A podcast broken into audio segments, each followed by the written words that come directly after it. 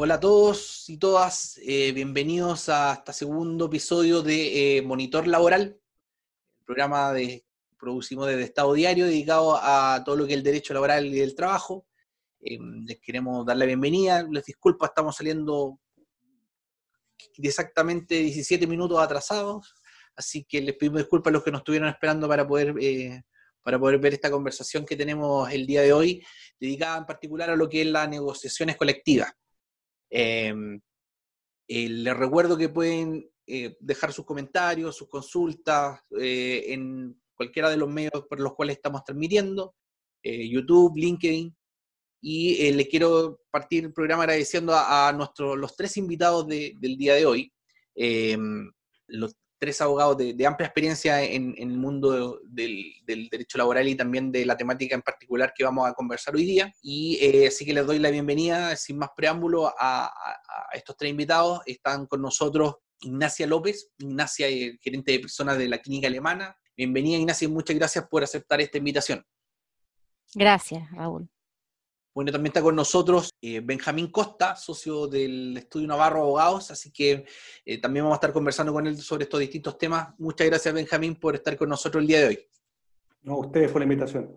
Y finalmente también está con nosotros Luis Parada, eh, socio de, LA Piper Chile, también columnista de, Estado Diario, así que le damos las gracias también por, por participar el día de hoy a Luis. Bienvenido. Gracias a ustedes por la invitación. Bienvenido.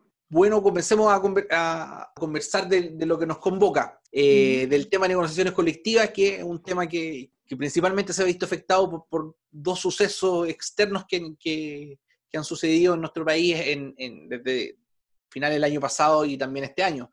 En un comienzo fue por toda la crisis social, el estallido social de, octubre, eh, muchas negociaciones colectivas eh, tuvieron que aplazar también se siguieron operando y ahora este año por la pandemia del COVID-19.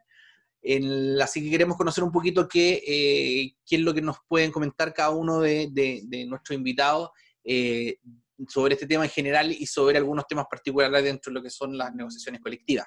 Cuéntame, Ignacia, cuéntame, un poquito qué ha sucedido con, las negociaciones, en particular con las que aún no comienzan teniendo en cuenta con sus plazos legales. ¿Cómo evalúas tú en general eh, eh, estas situaciones afectadas por, estos sucesos que son externos a la negociación entre empleadores y sindicatos? Cuéntame un poquito. Bueno, Raúl, te puedo contar que em, la apreciación que uno se forma eh, de empresas de distintos sectores es que eh, la envergadura de esta crisis es tan amplia y tan profunda que es difícil tanto para los sindicatos como para los empleadores realmente comenzar procesos de negociación colectiva exitosos, en el, eh, entendiendo exitoso por un proceso en que fruto de una maduración, de reuniones, de una comunicación efectiva, eh, que en general va acompañado de muchas veces de, reuniones presenciales, se puedan llegar a acuerdos sobre beneficios económicos, remuneraciones, sobre todo eh, en consideración a, la poca predictibilidad que hay respecto de la recuperación de la actividad económica porque no es solo no es solo que dejemos de estar bajo esta contingencia sanitaria, sino que además cuáles van a ser las proyecciones de recuperación de la actividad económica una vez finalizada la pandemia. Tampoco hay certeza respecto de por cuánto tiempo se va a extender la pandemia. Entonces, todos estos escenarios de incertidumbre obviamente no favorecen los que los procesos de negociación eh, se lleven a cabo en forma exitosa, entendiendo el éxito como lo que estaba planteando antes, eh, buscando acuerdos que sean lo mejores posibles para los trabajadores y los empleadores. Eh, y en ese sentido creo que lo que sí he visto y, me, hace, me hace tener mucha esperanza de que de estas crisis se puede salir fortalecido. Lo que he visto es un ánimo muy colaborativo por sacar adelante juntos los empleos, las empresas, los trabajadores, por protegerlos al menos desde, desde mi sector es lo que es lo que se ve y la verdad es que ha sido una experiencia bien positiva en ese sentido porque si bien hay, hay una presión importante eh, por, por, poder realizar estos procesos de negociación colectiva, porque la gente obviamente se programa para recibir sus beneficios. Muchas veces hay personas que ya tienen considerado el bono de término de negociación, lo tienen incorporado dentro de su ingreso. Entonces, obviamente que el alterar eh, los periodos de negociación genera tensiones.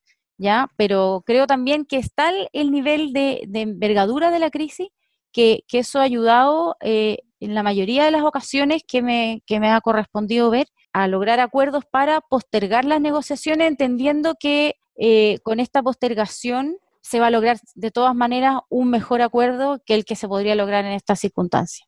Eso te podría decir como a modo introductorio, que es lo, como, como veo el panorama. Muchas gracias, Ignacia. Cuenta un poquito, Luis, que, cómo lo has visto tú, cómo se ha llevado a cabo en estos meses eh, las negociaciones, si han visto tú también acuerdo directo de seguir adelante entre empleadores y sindicatos, y en general, cómo has visto que estas crisis han impactado en, esta, en, las relaciones entre empleadores y sindicatos. A ver, yo ya personalmente haría una, una, diferencia, por lo menos lo que fue mi experiencia entre lo que es estallido octubre en adelante, de lo que ha sido pandemia cuando se dio el, el, estallido de octubre, eh, la verdad es que tuvimos un par de negociaciones, algunas eh, bastante duras, te diría, un poquito donde había cambiado el cariz, eh, no, no, había quizás en algunos momentos tanta colaboración, sino que había como un componente un poco ideológico en algunas ocasiones que, que, que se notaba y que no, no ayudaba mucho al, al, al acuerdo. E, e, eso yo creo que es una realidad, pero esa realidad finalmente no sabemos en este momento si está en suspenso o se terminó, pero básicamente cambió el panorama completamente con COVID. Y lo que a nosotros por lo menos nos ha tocado ver eh, son efectivamente sindicatos eh, más enfocados en la mantención de trabajo y, en buscar soluciones colaborativas con la empresa, incluso postergando ciertos beneficios. Eh, los contratos, revisando periodos de negociación, pero sobre todo eh, en nuestro caso ha sido más bien la revisión de beneficios en pos de eh, una proyección más bien de, de, mantención de trabajo, más que de, en forma de colaborar y eh, justamente como gran objetivo ya del sindicato, postergando un poco lo que, lo que sea un beneficio hacia adelante. Perfecto. Muchas gracias, Luis. Y tú, Benjamín, ¿cómo, cómo has visto este panorama general de, de lo que ha sucedido en las negociaciones con, con estos dos sucesos externos? Si lo has visto diferente durante la crisis social, eh, ah, lo has visto distinto ahora con, con el tema del, del, COVID-19, del coronavirus. Eh, ¿Cuál ha sido tu experiencia en particular asesorando a, a, empresas eh, o, o, sindicatos en, en este tema? La verdad que eh, primero eh, comparto lo que dice Luis en el sentido de separar eh, las circunstancias. La verdad que respecto al, tema de, la crisis social, yo no vi una colaboración en los sindicatos en, buscar acuerdos que, beneficien a, sus bases. No, no vi, no vi esa, esa, esa, esa, imposición que se está viendo ahora en la pandemia. Y eso justamente, como lo acotó Luis, por un tema netamente político. Había un tema político que iba muy inmerso en el tema de la crisis social y que justamente ponía obstáculos para buscar algunas soluciones en, las negociaciones colectivas que se estaban iniciando, que se estaban por iniciar en ese periodo. En cambio, la pandemia, y también ya lo adelantó Ignacia, el tema ha sido completamente distinto. Los sindicatos han entendido que la empresa, que en general eh, el país, tanto la empresa como los trabajadores eh, y toda la actividad se ha visto afectada. Y por lo tanto ellos han entendido y han, eh, han junto con los empleadores han buscado soluciones que permitan de alguna manera eh, postergar las negociaciones eh, y evitar entrar en, una, en unas conversaciones donde claramente eh, ninguna de las dos partes se va a ver. Y yo, bueno, antes de entrar en línea y conversaba con, con los colegas y le planteaba que efectivamente hemos tenido aproximadamente unas 6, 7 negociaciones colectivas en el periodo que va de marzo a, al mes de junio. Y la verdad que una, una, una sola negociación colectiva, nosotros llegamos hasta la etapa previa de la huelga, pero se llegó a un acuerdo y, un acuerdo que fue absolutamente razonable en ese caso. Todas las negociaciones colectivas que, estaban, que se habían iniciado o que estaban por iniciar, buscamos mecanismos que ya están en la ley para eventualmente prorrogar las negociaciones o postergar las negociaciones para el próximo año, donde claramente vamos a tener un panorama mucho más claro. Y la verdad que la ley, nuestro Código del Trabajo, establece algunas herramientas que nosotros nos permite, de alguna manera, si ya se ha iniciado una negociación colectiva, prorrogar la, prorrogar la negociación o bien buscar mecanismos antes de que se inicie la negociación a través de, de otras figuras.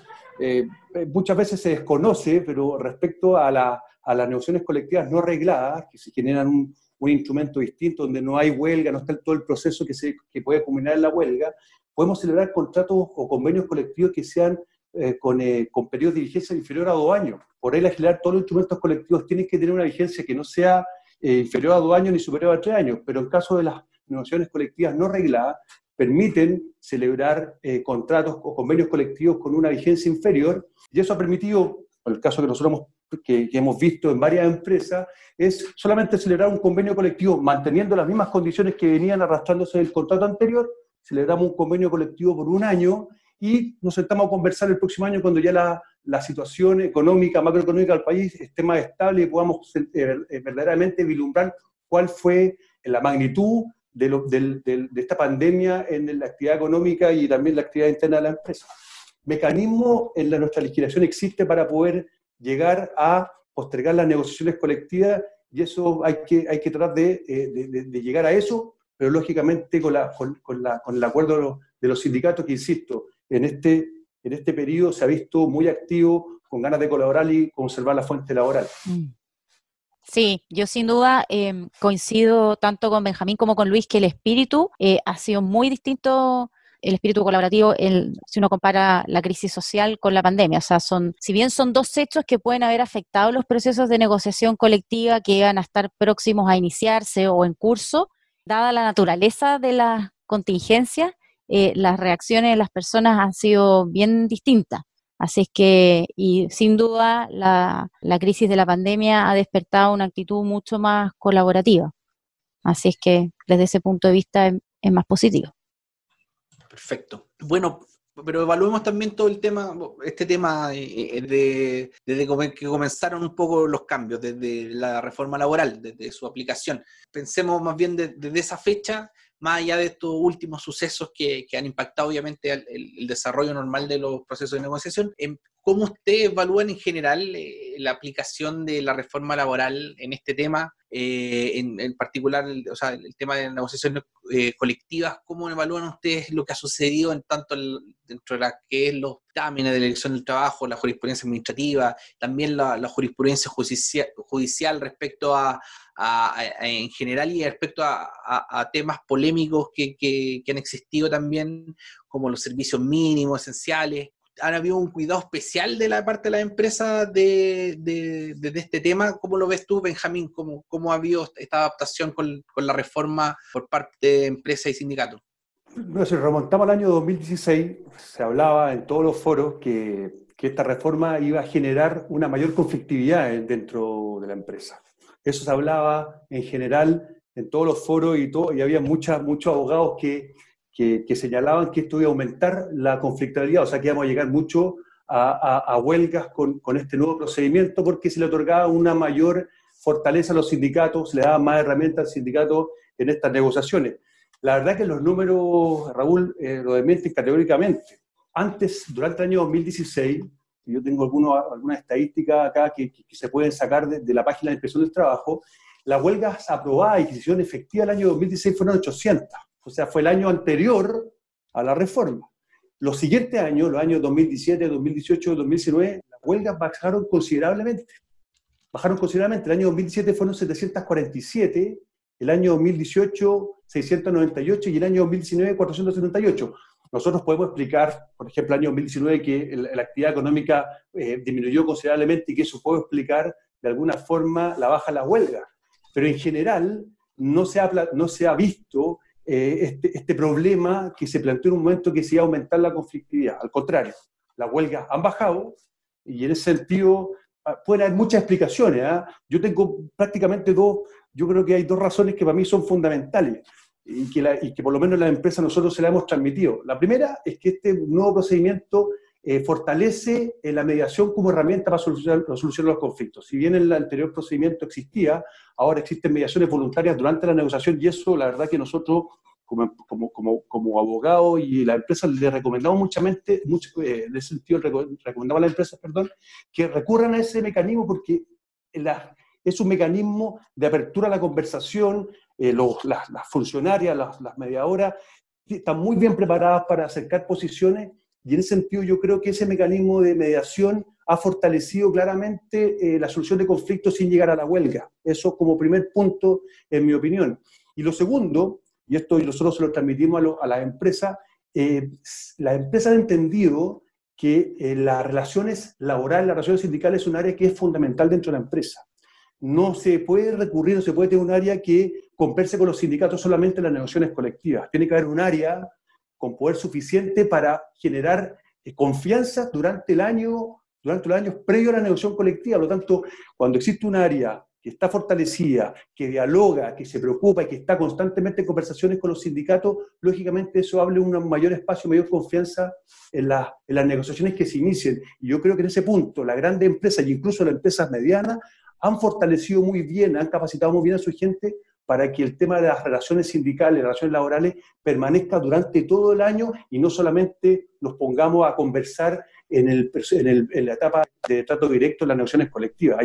Tiene que haber un trabajo previo y yo creo que las empresas sí lo han entendido, entendiendo que efectivamente los sindicatos con esta reforma tienen mayores herramientas para poder eh, participar en las negociaciones colectivas. Pero esas dos herramientas, o esos dos casos que yo he señalado, explican en parte la disminución de las huelgas en relación al procedimiento anterior que, estaba vigente el año 2016. Perfecto. Gracias, Benjamín. ¿Cómo, ¿Cómo, lo ves tú, Ignacio? ¿Cuál es tu ilusión general desde que empezó eh, la reforma laboral? Mira, me pasa que relacionándolo con, con, los temas de la crisis social y con lo de la pandemia, creo que eh, a la reforma laboral de aquel entonces le faltó incorporar una norma que regulara situaciones de excepción y que se ha echado de menos tanto en el periodo de la crisis social como de la pandemia y que de hecho eh, intentó a través de un proyecto de ley que, que no, no, siguió su tramitación o no, no, ha seguido avanzando, digamos, respecto de la suspensión de las negociaciones colectivas, sobre todo en el caso de la pandemia, que fue el proyecto específico, ¿ya? Pero se extraña una norma que, que se haga cargo eh, de regular las situaciones eh, excepcionales de manera de conferirle a alguna de las partes la posibilidad de requerir ante, algún, ante la autoridad, sea la autoridad administrativa laboral o la judicial, la posibilidad de eh, suspender una negociación o bien de, poder eh, partir con un piso diferente. Eh, lo único que se logró en ese momento fue el artículo 341, el inciso final, que señala que las partes podrán ponerse de acuerdo para variar el piso. ¿Ya? El piso de la negociación, que en general son los beneficios y las condiciones de remuneración que se pactan en los contratos colectivos, con excepción del, de la reajustabilidad por IPC, los incrementos reales pactados y los beneficios asociados al término de la negociación, que en general es el, bono de término de negociación. Pero la verdad es que la norma, eh, al final creo que ha sido letra muerta en el sentido de que siempre obliga a las partes a ponerse de acuerdo. Y por lo tanto, incluso tiene aplicación práctica, me atrevería a decir que cero, porque siempre las partes se van a poder poner de acuerdo eh, y prorrogar la vigencia de un contrato colectivo o bien de suscribir un convenio colectivo por un periodo X de meses hasta que pase la situación. Eh, de manera que la verdad es que eh, siento que específicamente asociado al tema de situaciones de crisis, faltó haber incorporado una norma que permitiera a las partes a cualquiera de las partes poder solicitar a la autoridad un pronunciamiento en ese sentido.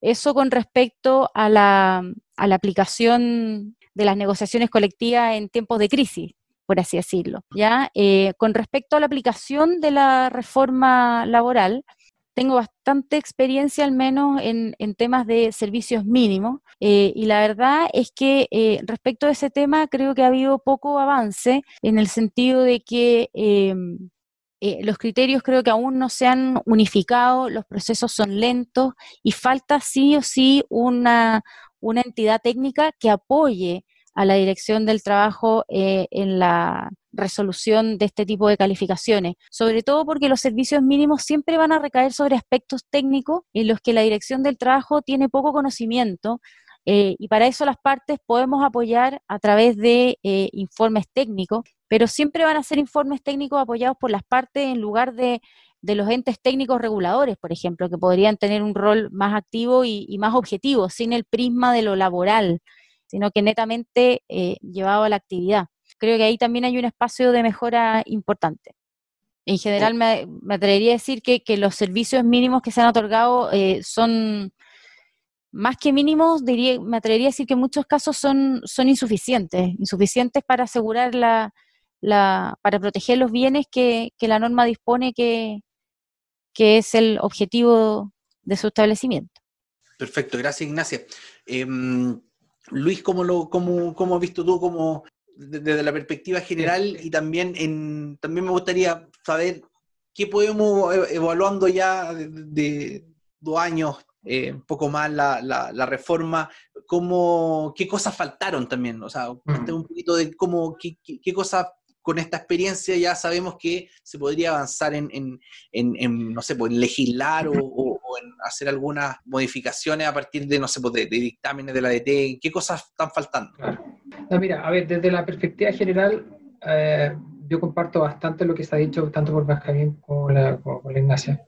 ¿cierto? aquí eh, se le dio tal poder a los sindicatos que al final del día la empresa que no tiene una conversación durante todo el año y no está permanentemente negociando y conversando, está destinada al fracaso y, uno no puede esperar dos a tres años a sentarse con la empresa. Y eso yo creo que somos varios eh, los abogados que, sobre todo quizás las camadas más jóvenes, que, que venimos con esa postura menos, menos confrontacional y más de colaboración.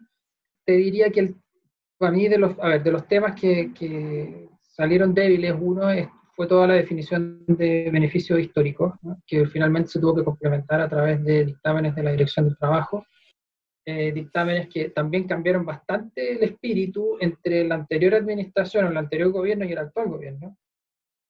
Finalmente creo que terminamos con, una, con tres o cuatro dictámenes, los últimos, bastante razonables desde mi punto de vista para regular este, este tema, pero no es lo deseable que finalmente sea la dirección del trabajo a través de dictámenes interpretativos los que tengan que fijar verdaderamente hacia qué es lo que se pretendió por la ley. O sea, aquí simplemente eh, hubo probablemente un error de técnica legislativa, no se trataron correctamente ese aspecto y tuvieron que ser definidos por la dirección del trabajo. y sí, y, eso creo que no es bueno, ¿no?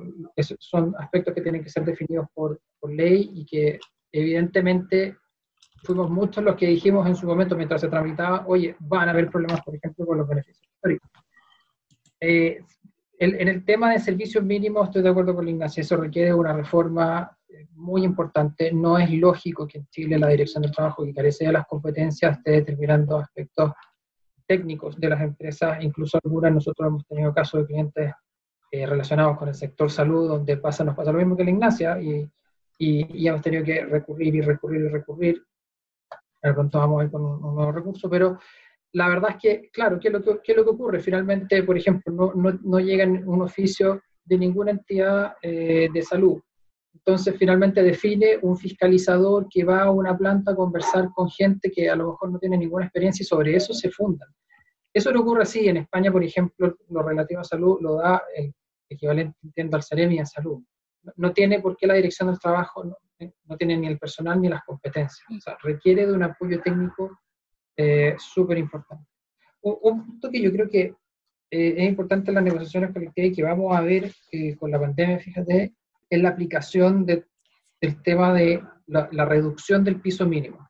Porque si bien es cierto, como decía la Ignacia, requiere de una negociación, el, el 342 del Código del Trabajo permite que el empleador se oponga incluso a la celebración de un contrato colectivo forzoso de 18 meses, en, eh, que, recordemos, se puede cerrar en cualquier momento por el sindicato en base al piso mínimo, y, en cualquier, y, el, y el empleador se puede negar ese contrato. Es la única ocasión en, eh, en, atención a las condiciones económicas de la compañía. Entonces yo creo que ese es un punto que, que vamos, eh, vamos a ver.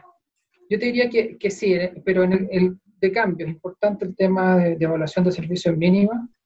Em, yo creo que los grupos negociadores es un punto que está pendiente y que requiere de ley. Yo creo que es un punto que es importante.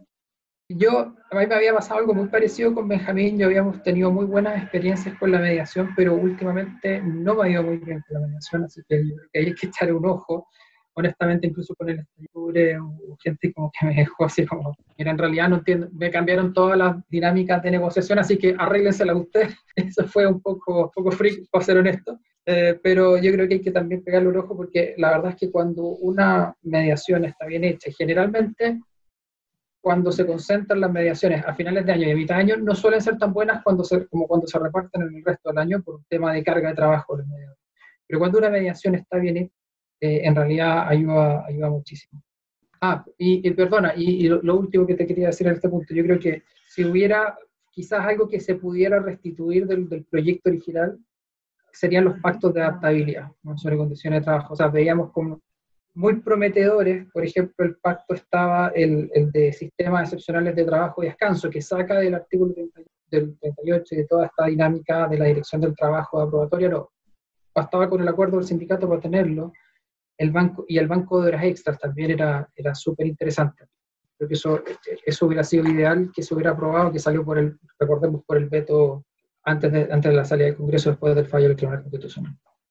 Yo sí podría agregar algo, Raúl, a lo, a lo que señalaron los dos, que, yo creo que estamos absolutamente de acuerdo. Lo que dijo Ignacia tiene toda la razón. O sea, la dirección del trabajo no tiene el expertise, no tiene la capacidad, no tiene los profesionales para determinar si una determinada actividad o dentro de un área existe un servicio que puede ser catalogado esencial, requiere un trabajo importante y ahí hay que echarle mano, sin duda. Pero complementando eso, tampoco se ayuda a eso mucho también en, la vía judicial, porque ya quedó todo zanjado que los juzgados del trabajo pueden conocer de los requerimientos que han sido resueltos por la edición del trabajo. El tema es que se somete a un procedimiento monitorio que es muy acotado, donde la prueba está muy limitada y la verdad que el tribunal podría tener mayor amplitud para conocer peritajes, todo, la verdad que la prueba es súper acotada, es una sola audiencia y la verdad que tampoco los tribunales con ese procedimiento pueden cambiar de alguna forma o entrar a conocer con mayor amplitud eh, los servicios mínimos que solicita la empresa. Por lo tanto, también yo creo que hay que echarle mano al procedimiento. No podemos, no podemos en ese sentido quedar solamente en un procedimiento monitoreo que es muy acotado, muy exiguo en prueba, etc. Eso por un lado. Y lo que dice también en ese sentido Luis, hay, hay dos cosas que son fundamentales que, que, por lo menos están haciendo mucho ruido. El primero, el tema de de, los beneficios históricos. No puede ser que bajo una administración se diga A otra administración diga, a ver, no, no, no puede ser, se cambió radicalmente la jurisprudencia en un periodo, en un gobierno con el otro. Y lo mismo ocurrió con la autoridad sindical. eso, eso, no puede ser, eso tiene que ser reparado ya. No podemos quedar en cosas tan importantes dentro del marco de la nación colectiva, no puede quedar llegado eso a la interpretación de la dirección del trabajo. Eso tiene que ser eh, reformado ya y dando certeza a las partes de cómo seguir obrando en las negociaciones colectivas. Son dos temas muy importantes yo concuerdo con ambos en ese mm. sentido. Sí, yo también coincido contigo, Benjamín y Luis, que la verdad es que el cambio en la jurisprudencia de un gobierno a otro finalmente fue diametralmente opuesto eh, y la verdad es que eh, la dirección del trabajo también es un organismo técnico. Por lo tanto, en ese sentido, eh, con esta experiencia da para pensar que debiese ser un organismo autónomo y, técnico, que las personas, sobre todo los, que ejercen cargos directivos, sean efectivamente elegidos a través de la alta dirección pública y tengan autonomía respecto de las autoridades gubernamentales, de tal manera que la, la, jurisprudencia administrativa que vayan sentando a través de estos dictámenes tenga cierta correlación, porque la verdad es que lo que nos ha ido pasando es que nos hemos ido quedando sin certeza jurídica, sea porque, porque cambian las leyes, porque porque muchos de estos, de, estos proyectos incluso han sido vetados de inconstitucionales. Eh, entonces, eh, eso va generando incertidumbre y eso va dificultando también la generación de empleo. Entonces, eh, esto tiene, repercusiones que van mucho más allá de la negociación colectiva. Efectivamente, durante, el, durante la reforma laboral, que es un poco el objeto de la conversación, fue objeto de, innumerables dictámenes por parte de la Dirección del Trabajo en el momento en que comenzó su vigencia. Esto, la verdad, es que no han parado. Eh, y para las empresas también es difícil poder ir adecuándose a los cambios de criterio. Y eso va tensando las relaciones laborales. Y la incertidumbre y la incerteza y los espacios para la duda también van generando tensiones. Entonces, si queremos tener buenas relaciones laborales, también tenemos que tener autoridades que sean consistentes en el tiempo. Y la consistencia la da una estructura técnica y que no dependa del gobierno de turno. Perfecto. Yo no, yo no sé si tanto Benjamín como eh, Ignacia podrían comentarnos también si es que qué cosas ustedes echan de menos que, se, de, posibles proyectos de ley en torno al tema, ya sea de mejora de, la reforma desde su comienzo, o por ejemplo, por, poner el ejemplo del proyecto que hace poco se, se había presentado en el Congreso respecto a, a la postergación de, la, de, las negociaciones, que, que al parecer no, no, no, no, va, a no va a tener vida eh, eh, después del Congreso ese proyecto, eh, al contrario de lo que pasó con las elecciones de, en, en, los sindicatos, ¿qué cosas nos están faltando un poco más de, de, de poder legislar para poder subsanar ciertos errores o, mejorar más bien cosas que venían de la reforma? Como creo que Luis lo había mencionado, yo creo que el, gran silencio está en los grupos negociadores. Los grupos negociadores necesitan un, reconocimiento legal expreso, más allá de, lo que diga la Constitución actualmente. Necesitan un reconocimiento expreso y una, regulación. Eso hoy no está y también ha generado, eh, generó mucho revuelo, incluso de, de jurisprudencia judicial que fue variando en el tiempo en el sentido de permitirlo, luego no permitirlo. Eh, después eh, subían a la Corte Suprema, ¿no? Y de nuevo se permitían. Entonces, al final, ¿qué decisiones pueden tomar las empresas? Con cierta seguridad, sin querer, sin querer, eh, con el único propósito de cumplir la ley y tener buenas relaciones laborales, si es que nuestras autoridades van cambiando los criterios de blanco a negro y de negro a blanco. Entonces, lo más fácil en ese sentido es rellenar los vacíos legales y, poder atenerse a leyes que sean claras. Yo creo que también ahí eh, a la reforma laboral, como tuvo este cercenamiento por parte del Tribunal Constitucional y hubo espacios que quedaron en blanco, eh, que podrían haber sido rellenados, pero no lo fueron, eh, esos espacios finalmente han generado mucha duda. Entonces, creo que sería bueno completarlo. Yo, eh, ya se ha dicho muchas cosas, el tema de la autoridad sindical que acaba de decir Ignacio, que dijo mm. Luis, el tema de los beneficios históricos es un tema que es fundamental. Eh, una empresa no puede, sobre todo con la, facultad que tiene el sindicato de participar en la extensión de los beneficios. Y recuerda que en la antigua legislación era el empleador el que determinaba la extensión de los, de los beneficios. Y eso era unilateral, el empleador no le preguntaba a nadie y a los trabajadores le extendía todos los beneficios que no estaban sindicalizados y eso no genera ningún problema. Actualmente, la extensión de beneficios tiene que ser acordada y hay beneficios que, eh, que, están eh, establecidos, que vienen desde mucho antes los contratos individuales, y de acuerdo a la anterior interpretación de la expresión del trabajo, decía que bastaba con que ese beneficio estuviera en el contrato colectivo para que este trabajador que jamás fue parte del sindicato tuviera que pagar la, cuota sindical o, el porcentaje que se haya acordado. Entonces, esa cuestión tiene que ser solucionado ya, no podemos quedarnos en la incertidumbre de, de que cada gobierno establezca una interpretación distinta. Y un punto que, que no es menos también, que, que sí nos ha traído a nosotros algunos problemas en, la negociación colectiva con dos casos puntuales y que se dio también con el emblemático juicio de LAN. La verdad que la ley, en cuanto a la última oferta, la ley no es clara. Porque yo le recuerdo, y Luis debe saberlo Ignacia también, que la antigua legislación permitía, o sea, la última oferta era vinculante. Y lo decía expresamente, o sea, si yo daba una última oferta, sabía el sindicato que en cualquier momento va a poder acogerse a esa última oferta. En la nueva legislación eso no aparece, entonces uno entiende, por lógica, como lo hicieron los abogados del ANDE, y si esto no estaba antes y no está ahora, es porque, lógicamente, si el sindicato no votó o no aprobó esa última oferta, es porque no le parecía y no puede después retroceder y aceptarla. Eso genera en la negociación colectiva una incertidumbre muy grande porque uno no sabe cómo negociar, no sabe cómo plantear las peticiones. Y en ese sentido, la última oferta es un tema que también hay que echarle mano, hay que terminarlo y no dejarlo también entregado a la interpretación del del trabajo, que en ese sentido fue parar la empresa, pero los tribunales de justicia también cambiaron, la, cambiaron ese criterio y dijeron que, que la última oferta era vinculante. Yo creo que hay temas, ¿ah? yo, yo, creo que hay varios temas que hay que echar mano, pero en mi opinión personal, yo no soy tan crítico del sistema. Yo creo que el sistema funciona. El, el, procedimiento, eh, no, la reforma laboral en materia de negociación colectiva no ha sido eh, este, este, este, mm, este, este, este, problema que se iba a plantear. No, no, no, no ha sido tal, y eso, insisto, se grafica en la cantidad de huelgas aprobadas anteriores a la entrada de reforma y las posteriores.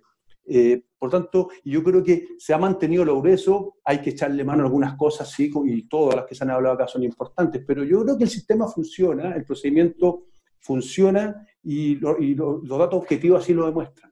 Perfecto, gracias Benjamín. No sé si tú quieres acotar algo más, Luis, de respecto a lo que han, lo que han dicho tus compañeros de panel. No, clarísimo. Yo, yo, yo en general lo comparto. Eh, te diría que la única diferencia quizás con Benjamín, para mí por lo menos, es bastante claro que, que la, el, en relación a la última oferta, que el, sindicato, si no la vota y quiere pasar un, un contrato colectivo forzado tiene que irse, tiene que irse al, piso, pero, pero es verdad, o sea, la verdad es que hay un problema, y ahí hay un problema que probablemente excede de la, de la reforma laboral y que lo acabamos de ver en el fondo con la ley de protección de empleo y lo acabamos de ver también con la ley sobre prohibición de reelección, que tiene que ver que, cómo se está legislando.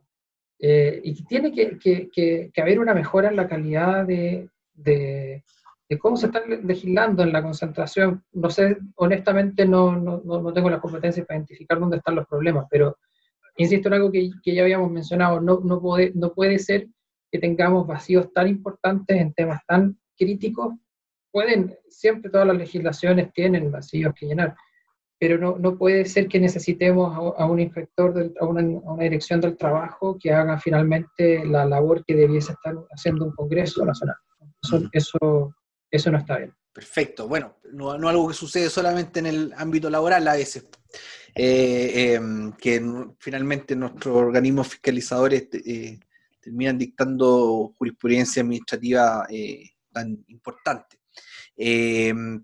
Bueno, ya, estamos en el tiempo y em, eh, les queremos agradecer a, ustedes tres por, haber aceptado la invitación. Muchas gracias. Em, yo les voy a dar un, momento para, despedirse también y, pues si quieren decir algo como palabra de cierre, les, también agradecerle a todas las personas que nos estuvieron viendo en vivo eh, y también eh, pedirle disculpas nuevamente por, por, el atraso que tuvimos en esta transmisión, unos pequeños inconvenientes técnicos. Y nos estaremos viendo en una próxima oportunidad también de, monitor laboral, eh, que este programa mensual que, lo hemos dedicado a este tema y hoy día hemos visto en particular todo el tema de negociaciones colectivas. Bueno, eh, les quiero agradecer a cada uno de ustedes eh, y, darle la oportunidad también de, si quieren hacer algunas palabras de cierre sobre todo esto que hemos conversado respecto a las negociaciones colectivas. muchas gracias, Ignacia, Ignacia López, por, por haber aceptado esta invitación. No, de nada, pues Raúl. Muchas gracias a ustedes por haberme considerado. Eh, ha sido rica la oportunidad de poder compartir con los panelistas y con ustedes, eh, de intercambiar opiniones sobre la contingencia. Eh, creo que es súper necesario y me quedo con una idea muy positiva de que al menos esta contingencia está generando un ambiente más constructivo y que eso nos puede ayudar para lo que viene el resto del año en el país. Perfecto, gracias Ignacia. Eh, Luis, Luis, em, cuéntanos, o sea, muchas gracias por, haber aceptado la invitación, por haber participado en este panel eh, em, y, estaremos viendo también una, una próxima oportunidad. Em, Muchísimas gracias. No, muchas gracias a ustedes y gracias, eh, gracias por la invitación, gracias a todas las personas que nos están viendo. Quizás la única idea es que si nos están viendo asesores de empresas y asesores sindicales, tener conciencia y ojalá de que tenemos que, que remar y, que la, pandemia va a acabarse y vamos a, continuar con las relaciones. Entonces necesitamos mantener relaciones sanas entre empleadores y trabajadores. Perfecto, muchas gracias Luis. Y finalmente Benjamín, Benjamín, gracias por aceptar la invitación, por, por tu tiempo, por, por, todo lo que nos pudiste comentar eh, para todos los espectadores. Eh, a nombre de Estado Diario te, te damos las gracias y si, si quieres despedirte también.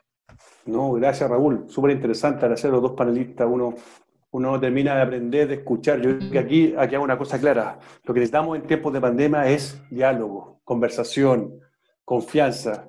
Y eso es el mensaje que tenemos que dar ahora. Los, eh, asesores de empresa, los asesores de sindicatos de abrirnos al diálogo. En estos momentos de pandemia, y esto es, yo creo que esta palabra cualquier actividad, los políticos, todo, es conversación, es diálogo, y eso nos llega a buenos acuerdos. Muchas gracias, la verdad muy, muy entretenida la, conversa aquí.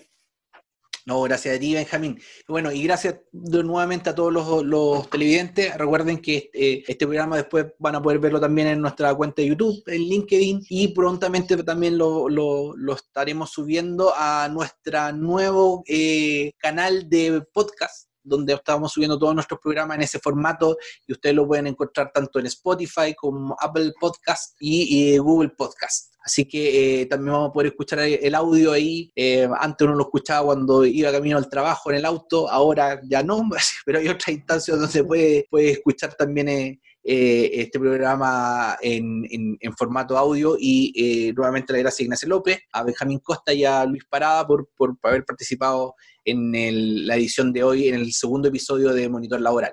Nos estamos viendo en una próxima oportunidad, así que muchas gracias y gracias a todos por compartir este momento.